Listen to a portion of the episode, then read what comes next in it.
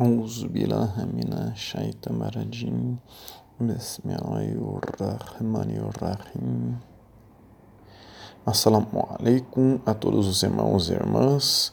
O trecho que nós estudaremos hoje foi extraído do livro Oceanos de Misericórdia, livro 2. Shenazin diz: Estamos pedindo purificação. Nós temos já quatro estudos sobre a purificação. Talvez não tenhamos tempo para realizá-la, mas o último dia mas no último dia estaremos com quem a completou nessa vida. Cada lição do nosso Gran Sheikh está se referindo a Gran Sheikh Abdullah al-Faiz Dagestani, 39 mestre da Ordem é para a purificação. Seja quando ele nos fala de boas maneiras, ele está se referindo aqui ao Adab, nós temos vários estudos sobre Adab, boas maneiras, ou quando nos adverte de um mau caráter. Abrindo um parênteses aqui, é, segundo a definição de Shenazin, mau caráter é qualquer traço que a pessoa tenha dentro de si que seja diferente de é, Deus. Né? Então, ele diz que todos têm um mau caráter até atingir a mais elevada purificação da alma. Então, todos nós somos um pouquinho mau caráter ou muito mau caráter na definição de Sheinazi. Né? Então, continuando, por mais que estejamos entendendo, devemos também agir de acordo. Quem está pedindo a presença divina deve pensar nesses bons personagens e seguir um guia para que possa alcançar a vontade de seu Senhor. Então, nós temos alguns estudos sobre guia, a necessidade de ter um guia e bons personagens, ele está se referindo aos bons personagens na história do Islã, da humanidade, que foram exemplos de pessoas que purificaram seu coração, sua alma. Né? Inclusive, nesse estudo de hoje citaremos alguns. Então, temos estudos de vários dos pontos abordados aqui nesse trecho de hoje. Percebam, irmãos e irmãs, que uma frase que foi dita nesse trecho de hoje foi: Por mais que estejamos entendendo devemos também agir de acordo. Isso é, por mais que entendamos o que é a purificação do coração ou purificação da alma, não basta estudarmos sobre o assunto, temos que agir de acordo, quer dizer, temos que purificar a nossa alma de fato. Temos que dar é, verdadeiros passos rumo à nossa autopurificação e não só lermos, ouvirmos ou entendermos sobre o assunto. O tema do nosso estudo de hoje é esse como nos purificarmos, como evoluirmos, como, como nós devemos purificar nossa alma, como nós devemos, o que nós devemos fazer para evoluir espiritualmente. Temos já estudos sobre a evolução espiritual também. Os dois assuntos, é, purificação e evolução, são muito próximos. Vejamos como o Alcorão enfatiza a importância de trabalharmos nesse sentido. O Alcorão diz: Aquele que purifica sua alma obterá a salvação. Alcorão 91, Ayah 8. Agora minha pergunta é: em qual mesquito do Brasil estão ensinando na prática como se purifica a alma? Nenhuma que tenhamos conhecimento. Mas o assunto é importante. Purificar nossa alma é importante. No livro Ihya Uldin, A Purificação da Alma, de Imam Ghazali, grande ulema sábio sunita, mufti, doutor do Islã, mujadid, reificador do Islã, muhadiz, grande conhecedor de hadizes e sufi do século XII, é, nesse livro ele fala alguns aspectos sobre o assunto da purificação da alma. Já estudamos de maneira um pouco mais aprofundada esse livro nos estudos é, que nós temos sobre a alma. Quem quiser pode nos solicitar nossos estudos sobre a alma e todos os estudos que nós estamos mencionando. Mas foquemos aqui em uma parte desse livro para entendermos algo. Está sendo dito que a purificação da alma deve ser prática e não só teórica. Vamos ver então o que Imam Ghazali diz sobre quais são os sinais daquele que está de fato purificando sua alma. Os sinais de um homem que purifica sua alma são: ele quer se encontrar com Allah, ele está sempre pronto para sacrificar suas coisas no caminho de Allah. Ele faz zikr, lembrança de Allah, recitações de lembrança de Allah, a maior parte de seu tempo. Ele faz coisas que Allah ama. ele nunca sente dificuldades em realizar rituais espirituais.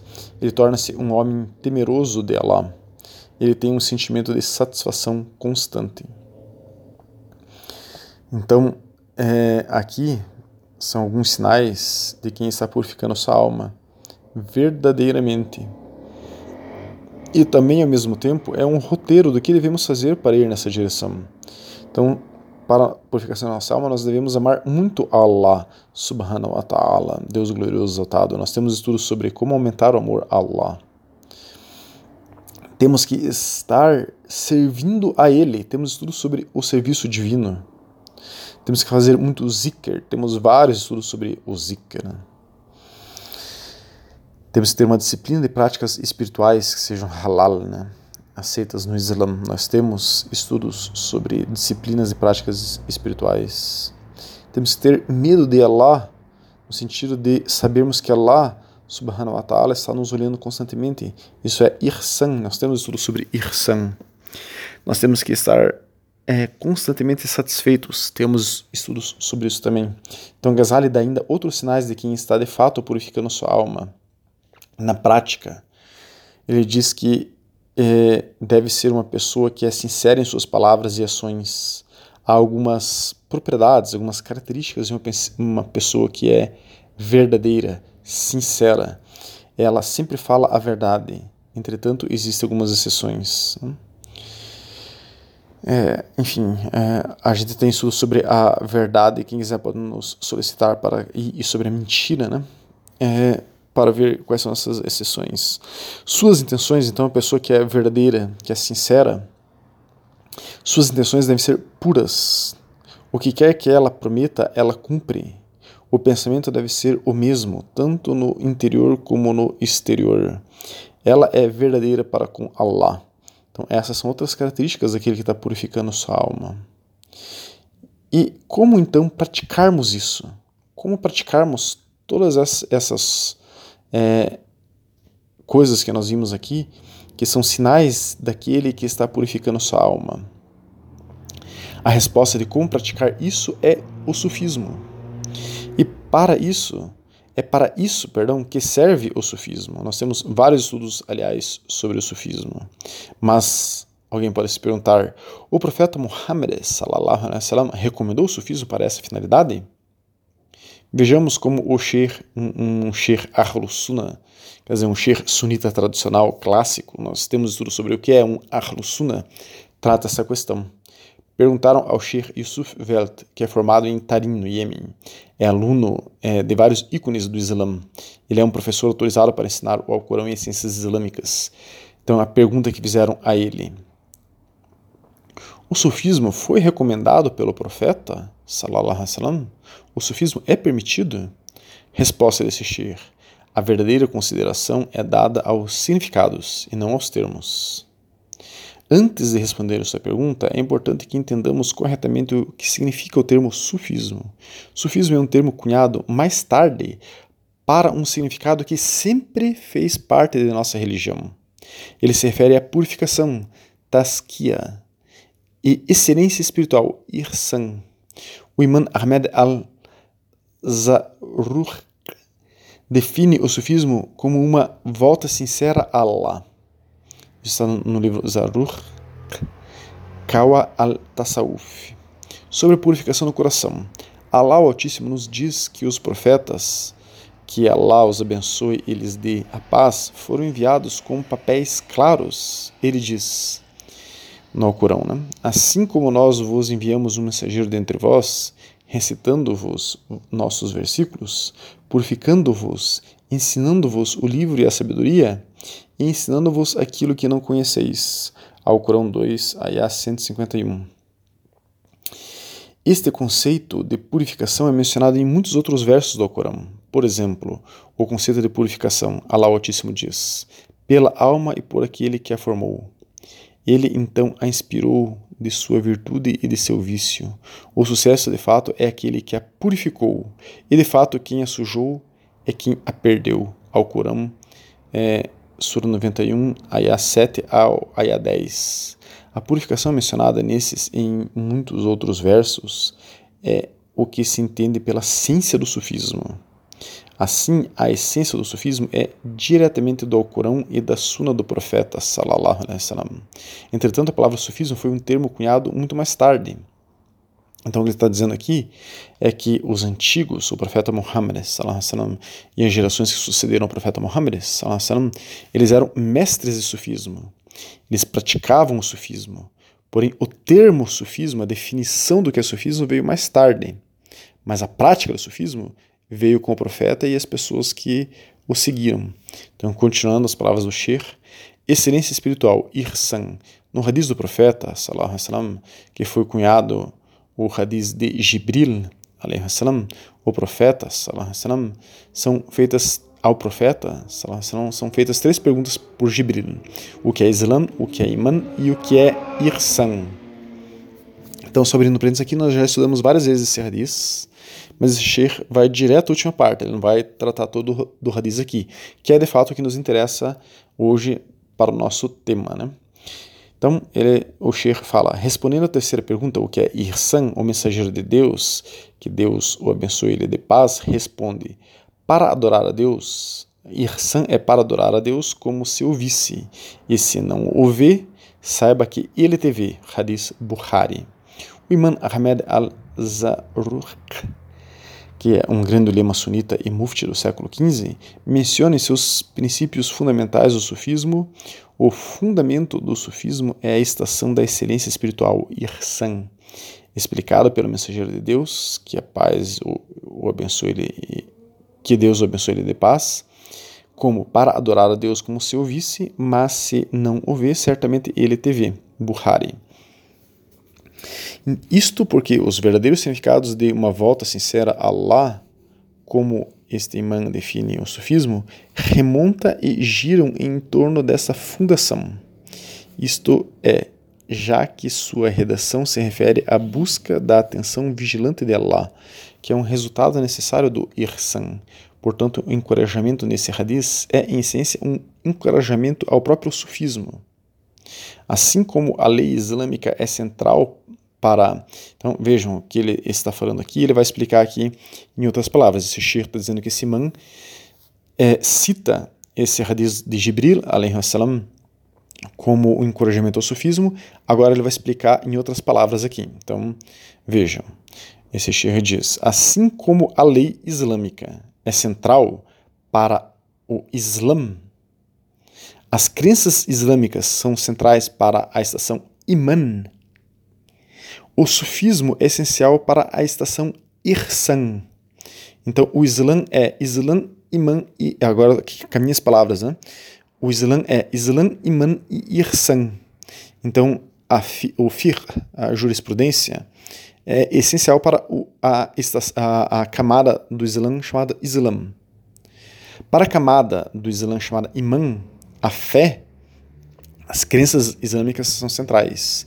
E para a camada do Islã mais profunda, o Irsan, segundo as palavras de Jibril, o anjo Gabriel e o profeta Muhammad, o essencial para essa camada mais profunda do Islã, que é o Irsan, é o sufismo. Então, continuando as palavras de Sheikh, portanto, o sufismo é parte da religião ensinada por Jibril, Isso são as palavras desse imã Zaruk, no livro Kawaid al-Tasawuf. Então, definições da purificação da alma. O caminho da purificação foi definido por Imam Ahmed al-Zaharuq como sinceridade ao voltar-se a Allah o Altíssimo. Está nesse livro que nós mencionamos algumas vezes.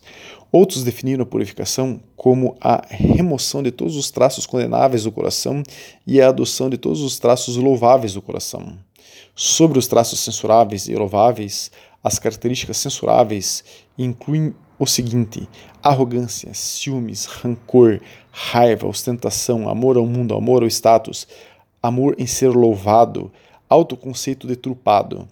Esses são coisas que nós devemos, devemos tirar, purificar, limpar do coração e da alma.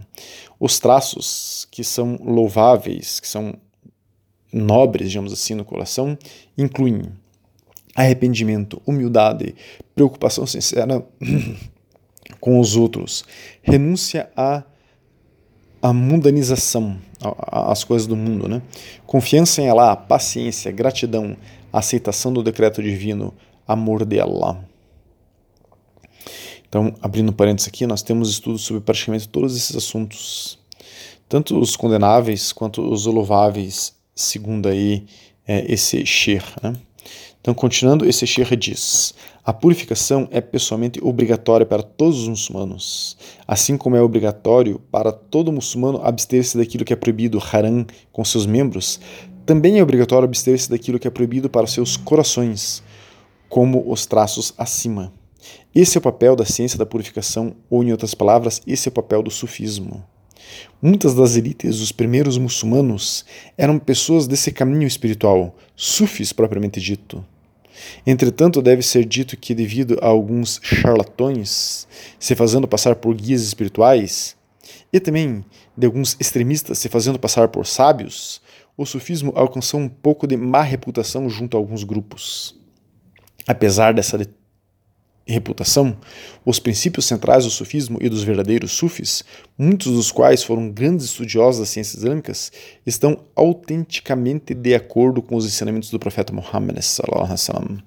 O Sheikh continua dizendo: outras definições de sufismo por grandes imames. O grande jurista e mestre de hadith Imam al-Nawawi, muito citado pelos wahhabis e salafis, disse: Sufismo, tasawuf, é abandonar cada traço do ego livro Kushairi Risal al-Kushairia. Outro grande é, imã, Hussein ibn Ahmed bin Jafar, disse: Eu ouvi al-Khatani dizer: o sufismo é ter um caráter louvável. Portanto, quem quer que ultrapasse em caráter, ultrapassou em sufismo.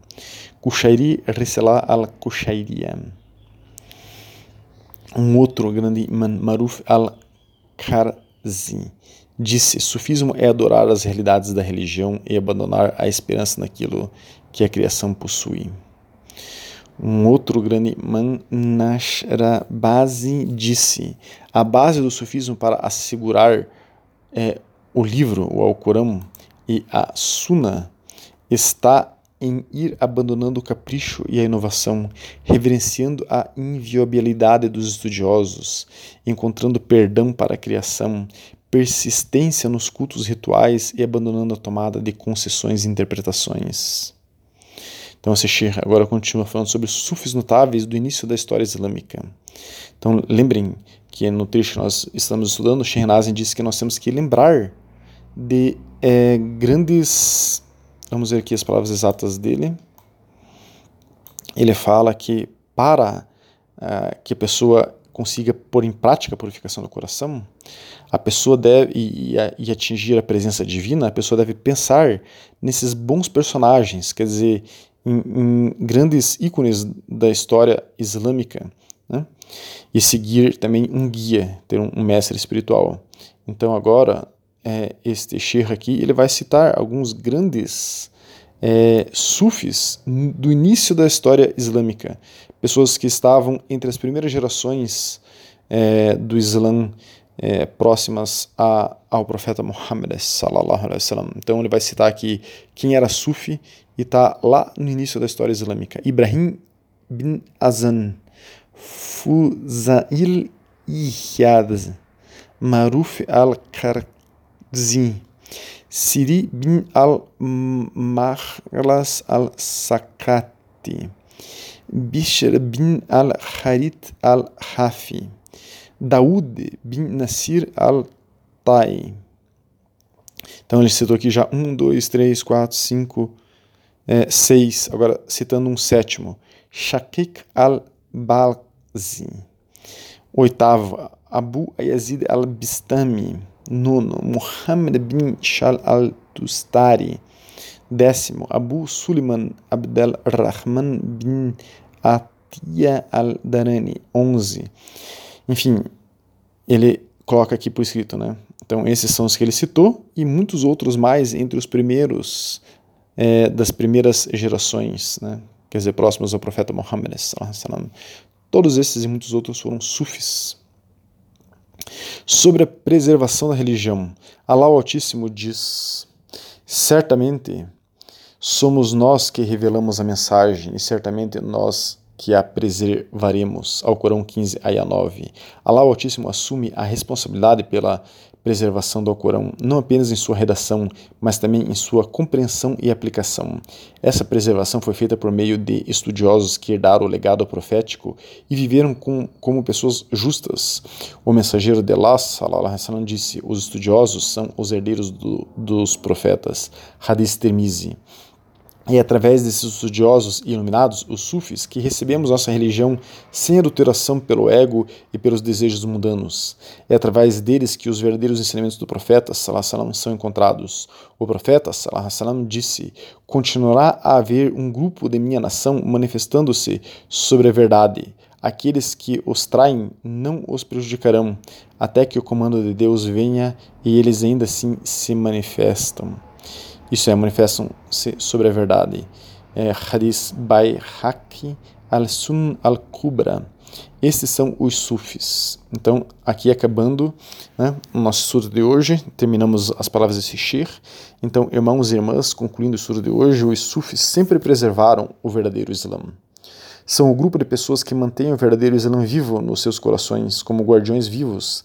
Guardam o verdadeiro Islã no coração para que ele não se perca no meio de uma época de caos que vive a humanidade. O sufismo ensina a como empreender a purificação da alma de maneira prática. Nós podemos empreender a purificação do coração e de fato evoluirmos espiritualmente com o sufismo. No meio de tantas religiões e caminhos espirituais que se perderam, nos dias de hoje, há muitos que mantêm o Islã e o sufismo intactos em seus corações, para ajudar toda a humanidade a ter uma direção do que é a purificação da alma e a evolução espiritual. Que Allah subhanahu wa ta'ala nos coloque entre os puros e os próximos a Ele.